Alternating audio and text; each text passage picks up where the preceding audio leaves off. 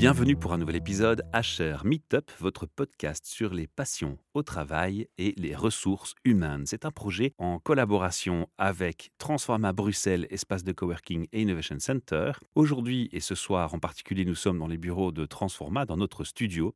Et j'ai la joie, le grand plaisir de retrouver un véritable ami d'abord et avant tout, à mon micro, qui m'a fait l'honneur de revenir, parce qu'il a déjà participé à un podcast donc, pour nous parler d'une réorientation professionnelle et je vous assure, c'est pas des moindres. Alors bonjour Neil. Salut Michel. Neil Barzinski. Oui. Et vous allez trouver la première interview de Neil en dessous de l'épisode et vous pourrez écouter donc son parcours parce qu'en fait Neil, d'abord tu étais traiteur. Effectivement, je dirais ici, à l'aube de mes 50 ans, j'accuse, on va dire, 30, 30 ans de restauration, 25 ans d'événementiel, dont 20 ans comme patron, à la tête de la cerise sur le gâteau donc le service traiteur en question. Et vrai que maintenant, j'ai décidé de tourner la page pour m'orienter vers d'autres projets, ayant, je dirais, un peu moins d'enthousiasme, on va dire, pour le traiteur. Ça fait longtemps que je fais ça. Et puis c'est vrai qu'après plus de 20 ans, je me dis, ben tiens, j'ai envie d'essayer d'autres choses et c'est comme ça que j'ai décidé de me réorienter vers la photographie en fait. Voilà, qui est une autre de tes passions. C'était une passion que je pratiquais déjà beaucoup en fait dans le cadre du traiteur ne fût-ce que pour pouvoir montrer ce que je faisais à mes clients, j'ai commencé à shooter et puis de plus en plus, je me suis investi dans cette activité.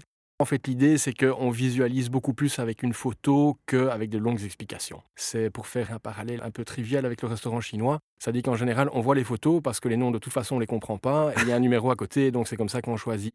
C'est sur cette base-là en fait que j'ai commencé à faire des photos, notamment aussi parce que tous les photographes professionnels qui travaillaient avec nous sur les événements, c'était très difficile d'avoir des photos et puis c'était souvent orienté visage des invités et j'avais pas assez de photos de nourriture. Et donc c'est pour ça que j'ai commencé par me spécialiser là-dedans. On précise, pardon de t'interrompre, que tu n'étais pas un traiteur chinois. Non du tout, du tout. Non non non, on faisait euh, cuisine du monde, mais là-bas c'était une cuisine française effectivement. Donc, comme expliqué dans le dernier podcast qu'on avait fait ensemble euh, à l'époque, je dirais, c'est vraiment cuisine du monde, mais je dirais qu'une base française. Et donc, c'est vrai qu'on a fait ça pendant 20 ans. Si je te comprends bien, au départ, tu l'as fait pour des besoins du traiteur. Tout à fait. C'était pour des besoins du traiteur parce qu'effectivement, quitte à me répéter un petit peu, pour pouvoir montrer à mes clients ce que je faisais et ce à quoi ça ressemblait, notamment en termes de décoration et autres, parce qu'on peut toujours expliquer comment on cuisine un plat, ça donne une certaine idée, mais comment il va être présenté et aider les gens en fait à visualiser plus facilement. Mais la photo, c'est deux clics et puis on, se fait tout de suite une idée. Et c'est vrai que c'est beaucoup plus présentatif et on gagne énormément de temps. Donc c'était aussi dans un souci d'efficacité, puisque j'ai tendance à être quelqu'un d'assez euh, efficace, on va dire ça comme ça. Clairement. Et donc c'est comme ça que ça a commencé. Et puis c'est vrai que petit à petit, mes clients, voyant les photos, me disant tiens, elles sont bien, est-ce qu'on pourrait les avoir aussi, etc. Et est-ce que tu serais d'accord de ne pas faire que des photos de nourriture, mais aussi des photos de nos invités, des ah, photos On revient au professionnel, là. Et là, on revient effectivement au professionnel, mais c'est vraiment comme ça que ça a commencé. Je n'ai pas dit que c'est du hasard, mais je dirais, les choses sont venues relativement naturellement, finalement. Parce que c'est vrai que, euh, en me demandant de faire des visages, moi, j'aimais pas travailler au flash parce que je trouvais que ça donnait des vilaines couleurs, donc je faisais beaucoup au naturel. Un petit peu, nouveau, on peut faire le parallèle avec le traiteur, mais je fonctionne en photographie exactement de la même manière. Je fais ce qu'on me demande. Il y a des choses que j'aime, des choses que j'aime moins. Mais le but premier, c'est de faire, de satisfaire en fait la demande du client, on va dire tout simplement. Et c'est vrai qu'à partir de ce moment-là, quand on me demande de faire euh, certains types de photos, je cite un exemple, je viens de shooter pour Sotheby's mercredi passé. Ils m'ont dit voilà, on a besoin une partie des photos des œuvres, mais mise en scène avec des gens qui les regardent, donc pour que ce soit un petit peu vivant, parce que les œuvres, ils les ont déjà dans un catalogue, donc c'est pas nécessaire de faire double emploi. D'avoir des photos globales d'ambiance, très peu de visage pour pas avoir le problème de droit à l'image, et d'avoir, en fait, de raconter une histoire. C'est ça qui est important. Ce qui s'est passé, où, avec qui, pourquoi et comment. c'est un peu le, thème, de, le, fil conducteur de nos podcasts d'ailleurs. Hein. Mais clairement, je dirais, mais je, pense que toute activité professionnelle devrait s'orienter sur ça. Devrait se structurer de la sorte en tout cas, parce mhm. qu'effectivement, tout fonctionne de cette manière-là. On doit savoir, euh, je dirais, quelle est l'origine, vers où on va et comment ça a été fait, par qui et dans quel but. Ça permet de cadrer le sujet, oui. Clairement, et de faciliter, comme ça, on, on évite, je dirais, de partir dans toutes les directions et puis d'avoir finalement un produit qui n'est pas adapté ou qui n'est pas concis et cohérent, et que ce soit du traiteur événementiel, que ce soit du podcast ou que ce soit de la photo, le principe, à mon sens, reste le même, effectivement. Dans le premier podcast, on entendait que tu étais pour le traiteur assez autodidacte au final. Oui, j'ai appris sur le tas. Parce que tu as hein. fait une autre formation. On comprendra que réorienter sa vie professionnelle, bah, ça fait pas trop peur parce que comme tout autodidacte, tu sais que tu peux apprendre et tu sais que tu peux évoluer. Tu en as fait l'expérience, donc c'est déjà un bon positif qui te réconforte. Ici, ce qui va changer un peu la donne par rapport à la première partie de ton apprentissage autodidacte, c'est qu'il y a deux choses. Un, l'âge. Oui, aussi, mais c'est pas Parce que tu as, mentionné directement, oui, mais j'approche de la cinquantaine. et- Mais effectivement, Est-ce que ça a joué un vrai Non. rôle? D'accord. clairement, non. En fait, ce qui a joué, on va dire, le déclencheur principal, c'est vraiment le fait d'avoir fait un peu tôt de la question en termes de restauration d'événementiel. Zone de confort atteinte, on change. Oui, oui, clairement, on était en roue libre en fait, et donc j'avais plus vraiment de challenge. Enfin, si on peut toujours se battre, euh, etc. Mais voilà, j'ai- besoin que ça bouge, j'ai besoin d'adrénaline, j'ai besoin d'endorphine après l'effort, j'ai besoin de, de toutes ces choses-là. Et donc, c'est vrai que le traiteur, on a fait du très très gros, on a fait du très prestigieux, on a fait des choses fabuleuses. J'ai rencontré des gens géniaux et j'ai énormément de plaisir à le faire, notamment à travers les équipes que j'avais aussi. Tous les collaborateurs, que ce soit agence d'événements, DJ, photographes, euh, maquilleuses, magiciens et consorts. Donc tout ça, ça a été, c'était une expérience absolument fabuleuse. Mais c'est vrai qu'après 20 ans, je me dis, tiens, j'ai- envie d'autre chose. Et c'est vrai que la photo étant un hobby, puisque en dehors de l'événement, je shoote aussi euh, en, en privé, je, je fais de la- je fais de l'animalier, je fais de la photo sportive, des choses comme ça. Je me suis dit, mais tiens, finalement, avec les demandes que j'ai déjà de base par rapport aux clients qui me relançaient par rapport à ça, je me suis dit, mais tiens, autant, voilà, continuer dans cette direction-là, taper sur le clou Et hop, j'ai trouvé ma, ma deuxième voie. clairement. Et c'est vrai que la photo m'attirant beaucoup et le traiteur euh, ayant fait un peu le tour, ben voilà, je me dis tiens, c'est l'aube de mes 50 ans, ben ça me permet de tourner une page et puis de passer, euh, de passer à autre chose. Deuxième aspect, Hein après l'âge. Je te connais, hein, tu es un perfectionniste. Et donc, Mhm. forcément, tu veux vouloir atteindre l'excellence dès le départ et le plus vite On possible. va essayer en tout cas. Justement, c'est aussi un challenge. C'est de se dire, tiens, je fais du photographe en amateur, je suis passionné, mais jusqu'où va ma passion par rapport à la limite du professionnel? Est-ce que tu as su directement identifier ton niveau par rapport au vrai pro, Oui. diplômé, qui a fait des années, etc., qui a, qui a son métier en main, qui est un véritable artiste et qui est créatif, etc.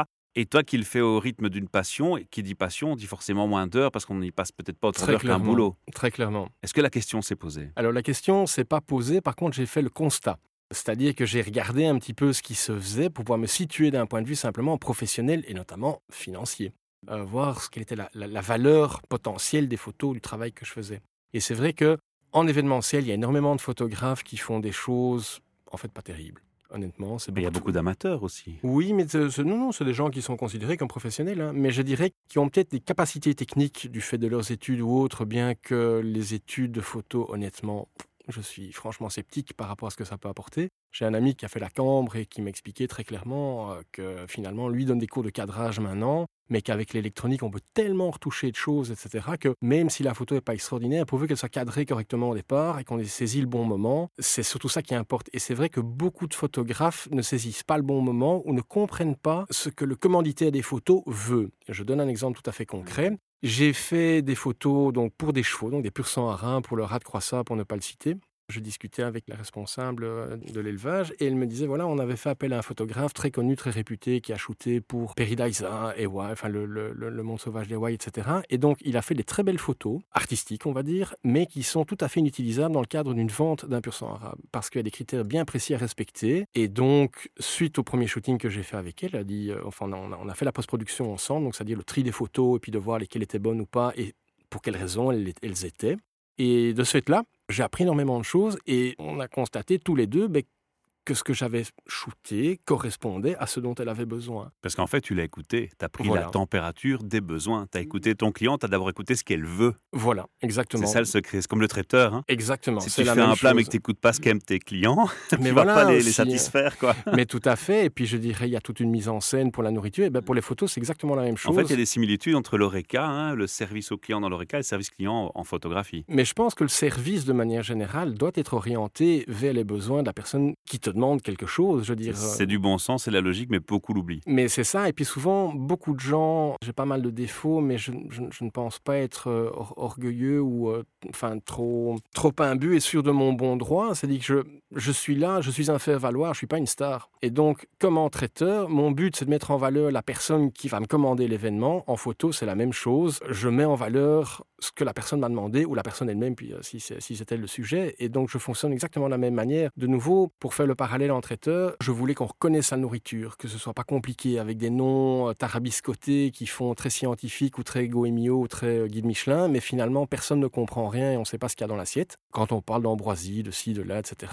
et autres, enfin, ça, ça, ça fait très joli, mais voilà, c'est pas, c'est pas très explicite. Et en photo, je fonctionne de la même manière. j'essaie de prendre les photos les meilleures possibles avec les meilleurs moments pour avoir le moindre touche après. Parce que c'est vrai que. C'est un temps épargné aussi. C'est un temps épargné. On voit beaucoup de gens, par exemple, sur les réseaux sociaux qui disent Ah, mais oui, voilà, j'ai fait telle photo, et donc c'est un, un, bracketing de temps, de temps de photos avec diverses expositions, etc. Mais j'ai dit, t'as pas envie de prendre une photo bonne directement, ça ira plus vite. Hein. enfin voilà, on retouche un peu la lumière, les couleurs, le cadrage. On prend le son correctement, on a moins de travail après. C'est le même parallèle. C'est identique. En fait, on fait, à partir du moment où on fait du service, vraiment ça, être à l'écoute et puis essayer d'être efficace dans l'information qu'on prend ou bien qu'on transmet et que ce soit structuré pour aller, oui, pour être, oui, c'est efficiency. C'est vraiment ça. Où tu le fais Tu le fais dans toute la Belgique aussi, un peu comme les traiteurs, ou tu préfères Exactement. non, non, je dirais en fait, euh, ici, je shoote aussi bien dans les Ardennes du côté de Bastogne qu'en Flandre. Qu'en Flandre. Effectivement, C'est du fait de mes études à Anvers, ça, ça, aide évidemment. Mais c'est vrai que par exemple, pour ne citer que le championnat de Belgique des pur sang arabes qui se passait à Lire, près d'Anvers, justement, je me déplace avec plaisir. C'est ça que j'aime, c'est ça que j'aime là-dedans. Je suis pas a priori un photographe de studio. Ce que j'aime, c'est d'être sur le terrain, de bouger, de prendre euh, des clichés de choses enfin, vivantes qui bougent, c'est pour ça, je dirais ici maintenant, je fais dans l'animalier, je fais dans l'événementiel, mais c'est vrai que j'ai d'autres projets en sport extrême comme euh, la moto, le ski en pente ah oui, on va la euh, troisième passion, hein, quand même. Le, parapente, mais je dirais, mais tout est lié en fait. C'est toutes des choses qui bougent et qui sont et qui nécessitent, on va dire, un peu de patience et un peu d'investissement personnel. Question trash. Oui. Question trash. On sait bien, un traiteur de prestige comme il était le tien, mmh c'est des gros clients, c'est des gros budgets. Tout à fait. Et donc on peut vivre confortablement. Certes. Et puis tout d'un coup, on se dit, je me lance de la photo. Et dans la photo, euh, on sait déjà son niveau, mais on ne sait pas si on va être au top. C'est sûr. Tu as certes un portefeuille de clients impressionnant et à mon avis, te servira dans la photo aussi. Très clairement. Ça, c'est clair. J'ai envie de dire, ça pose quand même pas mal de questionnements, non? Tu en as un petit peu euh, C'est du downshifting. En fait, j'ai très clairement visé un downshifting tous les indépendants ou chefs d'entreprise ou, euh, ou, créateurs d'entreprise euh, sauront exactement de quoi je parle, mais je dirais faire des doubles plein temps, c'est normal. Travailler 300 heures par mois, ça peut paraître ou beaucoup, mais finalement, si on fait 12 heures par jour, 6 jours semaine, euh, ben voilà, c'est dans l'ordre des choses. Et c'est vrai que un des points aussi qui m'a fait shifter vers la photographie, c'est le fait de pouvoir travailler seul. J'ai géré énormément d'équipes pendant longtemps et c'est vrai que la charge administrative que ça représente m'a éloigné de mon core business. De ta passion même. De ma passion, parce que ma, ma passion au départ, c'est de faire à manger. Je dis, faire à manger, servir les gens. Je dis, c'est pas de remplir des papiers. Non, je dis de faire des dimonas, de, de s'occuper des contrôles fiscaux, des contrôles ASCA, de ci, de là, etc. De, de, de, faire des fiches pour tous les process, des fiches d'identification pour les allergènes et des choses comme ça. Enfin, je, sais, je le fais très bien, c'est pas le problème, mais ça me saoule. Je déteste ça. Le problème, c'est comme entrepreneur, on est obligé d'y passer et ça représentait 80% de mon boulot. Et donc, dans la balance, au final, après quelques années, c'est 80% de côté administratif où finalement je réglais des problèmes dont je n'étais pas à l'origine, ont commencé à devenir pesants, très clairement. La question donc, que je voulais te poser un peu, je la reformule autrement, c'est c'était quoi les freins? Parce qu'il y a aussi pléthore de photographes sur le web, donc c'est des choses. Ah, mais j'avais aucun frein. Voilà, t'avais aucun, t'avais rien pour te freiner, rien qui t'angoissait. Non, enfin forcément, on se pose toujours un peu des questions, mais je dirais, je, je pense qu'il faut une part d'inconscience quand on se lance dans une activité d'indépendant, quelle qu'elle soit. C'est vrai que si on fait le bilan de tout ce qui risque de ne pas aller, on se lancera jamais. Il y a des gens qui sont plus sensibles à ça que d'autres. Moi, c'est pas mon cas, mais c'est vrai que quand j'ai lancé le traiteur il y a 20 ans, tout le monde m'avait dit Mais euh, il y a déjà 40 000 traiteurs sur le marché, c'est difficile, le marché est complet, le marché est bouché, etc. On me dit exactement la même chose pour la photo. Il faut savoir que j'ai deux autres projets qui sont lancés en parallèle de la photographie, à savoir d'une part euh, une culture de truffe. C'est vrai que euh, voilà, c'est un, projet que j'ai mûri depuis longtemps. J'ai travaillé en collaboration avec le, Centre de recherche agricole de la province de Luxembourg. Et donc, si ça fonctionne, il y a à peu près 80-90% de chances que ça, que ça marche. On verra des photos de champignons On verra des photos de truffes, en fait, effectivement. Donc, on, a, on aura deux sortes, hein, la, la tuber melanosporum, qui est la noire du Périgord, euh, plus, plus simplement, et la tuber incinatum, qui est la grise en fait, de, Bourgogne, qui pousse dans des endroits plus similaires à, on va dire, à nos climats. Mais donc, voilà, ça, c'est un, projet qui risque de fonctionner, mais c'est vrai que a priori, tout le monde m'a traité dingue en disant on n'avait jamais vu ça ici, etc., et on ne savait pas, etc. Bah, bah, bah. Bref, si j'avais écouté les gens, jamais je me serais lancé dans ce projet. Qu'est-ce qui fait la différence? La qualité, l'écoute des clients? Qu'est-ce qui peut encore faire la différence pour toi? Qu'est-ce qui va être la clé du succès pour toi? Le, le, contact. Le contact, le, carnet d'adresse le, contact, le carnet d'adresse, ça, ça va aider dans un premier temps. Après, il faut que le produit suive. Hein. Si ça ne suit pas, on peut, on peut se faire griller extrêmement vite. Donc ça, c'est toujours le, danger. En fait, on pourrait dire c'est ma seule crainte, c'est de ne pas être assez bon et de risquer de décevoir les gens qui m'ont fait confiance. C'est vraiment la seule chose. Bon, pour l'instant, c'est pas le cas, c'est plutôt le contraire. Donc, euh, j'en ai entendu les échos. Euh, je suis, je suis franchement enthousiaste et moi-même surpris par l'ampleur et la vitesse à laquelle ça démarre. Depuis combien de temps? Ça nous amène à la question du temps. Depuis combien de temps tu as ça fait trois semaines. Trois semaines. Allez, un, mois. En fait, oui, mais tu faisais de la photo depuis très longtemps avant déjà, oui. plus intensivement. Donc moi, ça m'a donné une vision que ça fait déjà quelques mois. Ça et en fait, tu me fais découvrir que ça fait trois semaines seulement. En fait, très clairement, j'ai arrêté officiellement le traiteur le 30 juillet 2019 en terminant Tomorrowland. Waouh. Voilà. Donc ça, c'était le dernier événement qu'on a fait. Et donc maintenant, tu ne fais plus que de la photo. Exactement. Tout à fait. C'est quoi la grosse difficulté pour celui qui commence une activité comme photographe, même s'il a l'expérience? C'est le comportement humain, c'est les attentes qui sont difficiles ou c'est les techniques? C'est un tout parce que techniquement, je dirais tout s'apprend. Moi, c'est que je fonctionne beaucoup avec des tutos sur YouTube, euh, des choses comme ça. Oui, mais tu peux pas deviner à l'avance les situations dans lesquelles tu vas te trouver. Non, après, il faut pouvoir. Enfin, si on prend la définition de la créativité, la créativité, c'est quoi? C'est sur base de ce qu'on connaît et de ce qui nous entoure, de refaire une sorte de mélange, de le, digérer et puis de le, le ressortir d'une manière spécifique et propre à soi-même. La photo, c'est exactement ça, mais je veux dire, c'est dans, tous les domaines. Hein. Je dis que ce soit nouveau du podcast ou de la restauration, c'est le même truc. On va, on, peut aller manger dans différents restaurants et puis se dire, tiens, telle chose, je pourrais l'adapter de telle manière, à tel moment, dans telle situation, etc. Et donc, c'est un petit peu ce principe-là. Et la photo, c'est pareil. Je regarde beaucoup ce qui se fait autour de moi. Vous savez que je suis abonné à pas mal de, groupes euh, sur, les réseaux sociaux pour voir ce qui se fait, en fait, et comment les gens travaillent, ce qu'ils utilisent comme réglage et autres. Et donc, ça permet de se faire une idée. Et puis, il faut pratiquer. Il faut essayer, euh, quitte à se planter très clairement, puis de voir comment est-ce qu'on peut récupérer en post-prod, par exemple, certaines photos qu'on trouve surexposées, trop blanches, trop ci, trop là, enfin, c'est toutes des choses comme ça.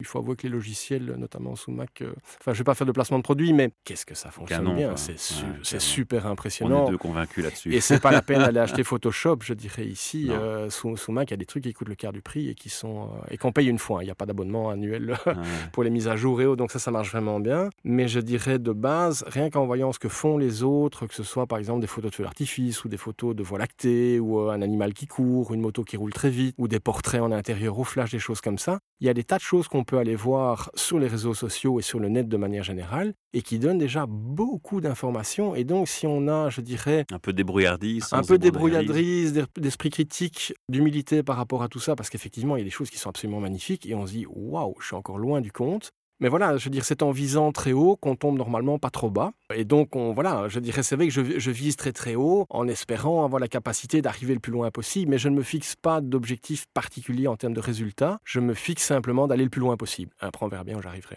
Est-ce qu'on peut dire dans cette activité que l'humain reste encore une fois aussi un des facteurs peut-être les plus difficiles à gérer dans la relation client Très clairement. Dans, les exigences? Très clairement, mais je dirais de nouveau, quelqu'un qui est introverti, qui a du mal à discuter avec les gens, qui n'a pas beaucoup de présence ou d'aplomb, aura plus de mal évident. Parce que. Il faut qu'il ait le talent qui compense méchamment. Oui, et même, même pour moi, il, risque de se faire bouffer. Euh, je m'explique. Enfin, tu as été confronté, je dirais, dans toutes tes activités aussi. Euh, on est parfois face à des gens qui ont des diplômes, une ancienneté, etc. Et donc, qui pensent avoir une légitimité dans un certain domaine grâce à leur diplôme ou ancienneté. Mais voilà, moi, moi qui n'ai pas de diplôme ou euh, quasiment aucun, je trouve que ce qui m'importe, c'est le résultat peu importe, je dirais, le background euh, professionnel ou, euh, ou académique que, peut avoir la personne. C'est pas, pour moi, c'est pas ça qui importe. Je veux dire, on, voit les photos, on voit la nourriture, on voit, euh, pour toi en informatique, on voit les capacités et les résultats. Après, on se fiche complètement de savoir que le gars a étudié pendant 15 ans pour ça et que, ça fait 20 ans qu'il est dans le métier fondamentalement, on n'en a rien à faire. voilà, ça c'est mon avis. Alors, Neil, dans 5 ans, tu t'imagines à quel stade dans ton métier actuel? Ah, j'ai plusieurs rêves, on va dire. Donc, ce serait de pouvoir euh, shooter des pur arabes à l'international, de partir au Qatar, en Arabie Saoudite, que sais-je. Ça, je serais euh, très heureux et honoré de pouvoir le faire. Et un petit peu pour citer David Guetta, qui remerciait le ciel de pouvoir justement passer de festival en festival, etc. Et que jamais il aurait imaginé ça. Et eh ben un peu comme lui, j'espère enfin, j'espère arriver au quart du tiers du dixième de ce qu'il a pu réaliser, mais dans mon domaine de photo, si je peux effectivement bouger par rapport à ça euh, à l'international, ça ce serait vraiment très très chouette. Exposer en galerie, ça t'intéresse aussi Éventuellement. Ouais. Éventuellement. Ça, c'est vrai que. C'est pas le but ultime. C'est pas le but ultime, mais je dirais ce serait, ça ferait partie du lot. C'est vrai que si j'ai suffisamment de clichés avec un thème qui se tient, je dirais pour, pour de nouveau raconter une histoire, c'est quelque chose que je ferais volontiers. C'est vrai que le responsable de la banque de Groove Peter Cam à WAV m'en avait déjà parlé en fait en disant écoute le jour où tu as des bonnes photos, on t'expose avec plaisir. Ah mais voilà. Donc la voie est toute tracée, je suis en plein dans le mille quoi. Non non tout à fait, tu as, tu as, tu as visé juste, on, on me l'a déjà proposé, mais voilà, je dirais. Moi je connais ton travail aussi, je le vois. Hein. Mais, mais c'est vrai que je dirais, j'attends d'avoir peut-être quelque chose de plus cohérent. Disons, c'est vrai, comme ça fait tout de suite un mois que je ne fais plus que ça, j'ai encore trop peu à montrer. Comme je te l'expliquais, je dois encore faire ma page Facebook à ce jour. Mais les questions essentielles, c'est comment te contacter et où est-ce qu'on te trouve et est-ce que tu as un site où on peut voir ce que tu fais? Alors, au jour d'aujourd'hui, non, c'est mon boulot de ce week-end. C'est ton boulot ce week-end C'est mon boulot ce week-end, page Facebook. Et donc, quand le podcast sera vraiment online, euh, je dirais, on repartagera effectivement le lien avec les. Bon, on verra le site à deux alors. Hein. Avec tout ça. mais effectivement, je dirais, on va faire un link avec l'ancien site du traiteur La cerise sur le gâteau. Mais je dirais, de toute façon, ce sera Neil Baczynski, photographeur. Et avec ça, on retrouve et sur Facebook et sur Instagram. Parfait. Je crois que les gens pourront facilement te contacter. Ils peuvent te retrouver aussi sur LinkedIn déjà. Oui, LinkedIn, tout à fait. personnel et un profil personnel sur Facebook. On peut aussi te contacter éventuellement en attendant la page Très clairement, mais je dirais ça, c'est une, affaire de quelques jours. C'est vrai ce que... sera en ligne quand le podcast sera en ligne. Oui, très clairement. Tout simplement. Très clairement. Alors, tu sais qu'on a un rituel de fin d'épisode, mais tu as Mhm. déjà participé à ce rituel euh, de fin d'épisode où les Tout questions sont orientées vers les ressources humaines, le Ah. management. Et ça tombe bien parce que justement, comme tu clôtures un chapitre de ta carrière sur euh, le traiteur, tu clôtures aussi un chapitre de ta vie euh, professionnelle sur une grosse période de management Clairement. et de direction même, de personnel, de DRH, parce Ouais, tout à qu'on prend toutes les casquettes quand on est indépendant. Certes, oui. Ce serait quoi ton bilan? Qu'est-ce que tu as appris sur ces nombreuses années d'expérience par rapport à la gestion de l'humain? Quelles sont peut-être trois erreurs à ne jamais faire et trois bonnes choses à faire? Alors, des erreurs à ne jamais faire. Je pense qu'il faut faire des erreurs, mais il faut, il faut apprendre de ces erreurs. Je dirais, on, on reste humain, donc on va parfois essayer des choses qui vont fonctionner avec certains, puis pas du tout avec d'autres. L'erreur principale, mais c'est, je dirais, quand on est un petit peu humain, justement, c'est difficile de ne pas le faire. C'est lorsqu'on fait confiance aux gens, on est parfois déçu. Et le retour n'est pas toujours à la hauteur de ce qu'on aurait pu espérer. Qu'on t'est? Très clairement, parce que c'est vrai qu'il y a beaucoup de gens que j'ai aidés et puis euh, finalement ils ont bâclé leur travail parce qu'ils étaient dans, ils étaient dans un fauteuil et que et en roue libre et donc ils se sont dit ok c'est bon c'est acquis plus besoin de faire d'efforts et donc c'est vrai que la qualité de leur travail a fortement baissé et donc c'est des gens dont j'ai dû me séparer parce que je dis écoutez les gars je vous aide volontiers je euh, Mais tu n'es pas un CPS, quoi. mais voilà pour beaucoup, euh, je dis c'était ma comptable qui faisait leur déclaration d'impôt pour qu'ils aient pas à se tracasser avec ça, pour qu'ils puissent être dans de bonnes conditions pour faire leur travail, etc., etc. Et puis c'est vrai qu'à un moment, ben, ils disent c'est de l'acquis, c'est normal. Ça fait partie du truc parce qu'on est bon, et alors donc on peut se permettre de lever le pied, mais quand on lève le pied, on devient moins bon. Et donc là, ai dit écoutez les gars, euh, faut descendre sur terre, quoi. Vous avez un coût, ça coûte extrêmement cher. C'est vrai que quand, euh, pour l'anecdote, quand j'ai licencié euh, les deux derniers, euh, les deux derniers engagés que j'avais, pour qu'ils puissent aller au chômage, ça m'a coûté plus de 13 000 euros. Pour qu'ils aient droit au chômage, moi comme indépendant, j'ai juste droit à rien. On est bien d'accord. hein. Donc voilà, c'est. euh, Ça laisse un petit goût d'amertume, ça, ça, coup, mais forcément. c'est-à-dire qu'il y a, ça laisse un goût, pas d'amertume, mais je dirais de, pff, de disproportion. On va se dire, tiens, c'est quand même bizarre, c'est finalement ceux qui bossent le plus qui sont parfois les moins considérés. Je veux dire, à partir du moment où on est patron, forcément, on est très riche et je veux dire, on exploite les gens. Ben non, c'est souvent, on est le dernier à se payer quand il reste quelque chose, des choses comme ça. Donc ça, beaucoup de gens ne se rendent pas compte de ça. Donc ça, c'est au, au niveau des, des équipes, c'est, ça, c'est les côtés négatifs que je retiendrai. Après, ça, je sais très bien que c'est quelque chose, c'est, c'est une chose qui va me manquer. C'est justement ces ambiances qu'on avait, je Ah, pense. il faut à- rire. Hein. les, les, Moi qui fais une chute dans la mare. les discussions. euh, tu vois, j'ai été manger récemment avec, euh, bah, avec Ludovic, qui était maître d'hôtel, Ouais. et puis euh, Ouais. Youssef, qui était, euh, qui était responsable logistique et, euh, et des offices. Et c'est vrai que ça faisait deux mois qu'on s'était pas vu, ça nous manquait. Ah ouais, moi, il me manque. Hein. Je fais un petit coucou s'ils nous entendent. Il faut certainement nous entendre. euh, Mais c'est vrai que c'est tout ce côté-là, en fait, c'est tout le côté relationnel où finalement, on faisait presque la fête tous ensemble. Et c'est Ouais, vrai qu'on travaillait, je dis, c'était sérieux, c'était cadré, mais une fois que le cadre était respecté, on pouvait se permettre certains, euh, on va dire, débordements humoristiques et autres, et donc où tout le monde en faisait les frais, moi, moi y compris. hein. donc c'était. euh, Donc les, les trois négatifs, c'est la difficulté de pouvoir faire confiance à quelqu'un, la déception de voir l'efficacité, l'inconscience en fait. des gens à qui ouais. t'as donné des responsabilités baissées, tout à fait. et puis finalement une espèce d'injustice entre au niveau plus global, on va dire, de l'administration et de l'État et des choses comme ça, Oui. entre les droits des uns et des autres mais je par pense, rapport aux efforts fournis. Je résume bien? Oui, tout à fait, il y a ça. Je dirais, c'est dû en fait à la mentalité qu'on a en Belgique francophone, qui est plutôt une mentalité d'assistanat de manière générale. C'est pour ça que enfin, voilà, certains partis de gauche passent beaucoup mieux que d'autres, alors qu'en Flandre, et je, suis beaucoup plus en phase avec cette manière de travailler là, ça fonctionne sur la méritocratie. Donc, si on apporte quelque chose à la communauté,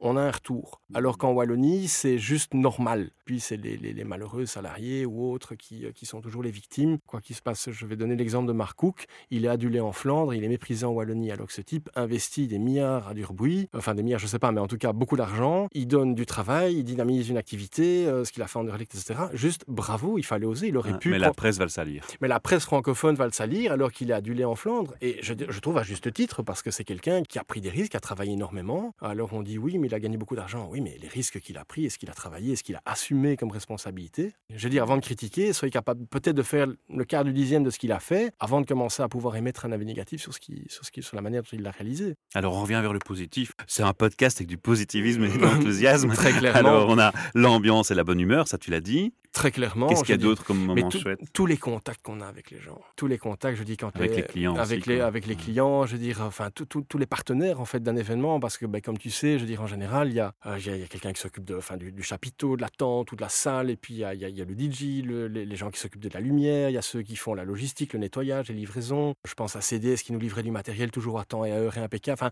ça fait c'est des partenaires, des partenaires, je dirais, enfin qui sont devenus des amis aussi. Hein, je veux dire sur le long terme. Et le monde est petit dans ce secteur, c'est incroyable. Mais dans, oui, je dirais, c'est tout, tout, tout, se recoupe en fait. Et c'est vrai que ça, c'est quelque chose que je retiens, que je garderai toujours. C'est cette ambiance, cette émulation positive que j'ai retrouvée notamment à Tomorrowland, qui était très investi, tout le monde était très investi là-dedans. Où ce qu'on veut, c'est la réussite de l'événement, euh, que ce soit photographique, traiteur ou autre. Ce qu'on veut, c'est que ça marche et qu'au final, on ait fait un truc qui soit waouh.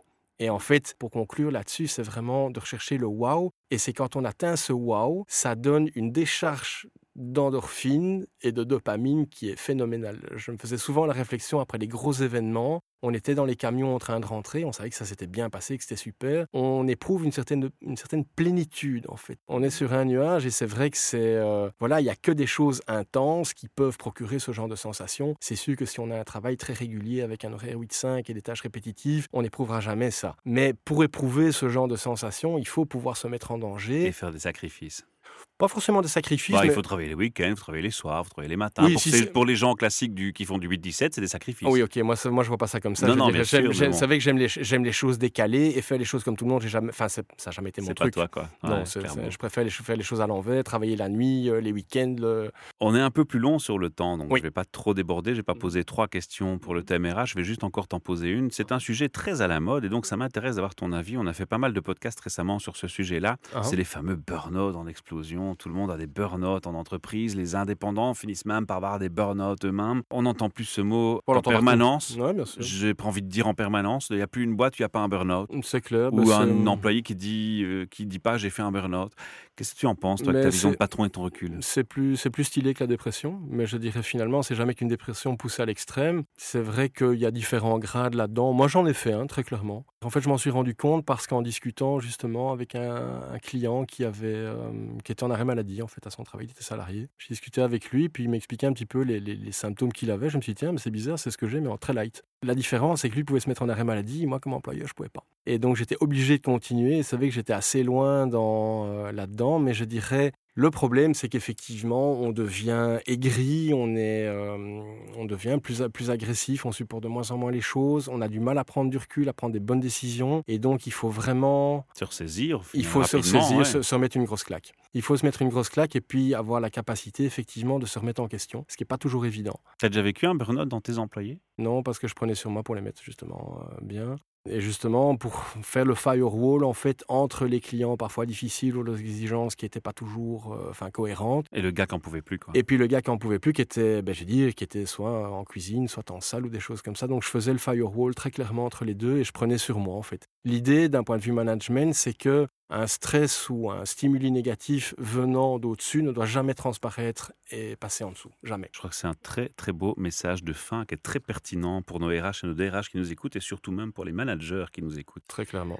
Merci Neil pour ce partage euh, riche en passion, en émotions aussi. J'en ai eu plein. Ça ne se voit pas au micro, mais euh, ça me fait plaisir de voir des quatre patrons qui m'ont marqué le plus dans ma carrière au RECA. Et je l'avais déjà dit dans le premier podcast. Ouais, ouais, ouais. Donc merci pour cette confiance. Et moi, c'est toujours un honneur de te recevoir. Et puis j'espère que ton, ton futur job, ta future carrière va éclater en succès. Ben écoute, c'est tout le mal que je me souhaite, effectivement. ça marche. À bientôt. À bientôt, bye.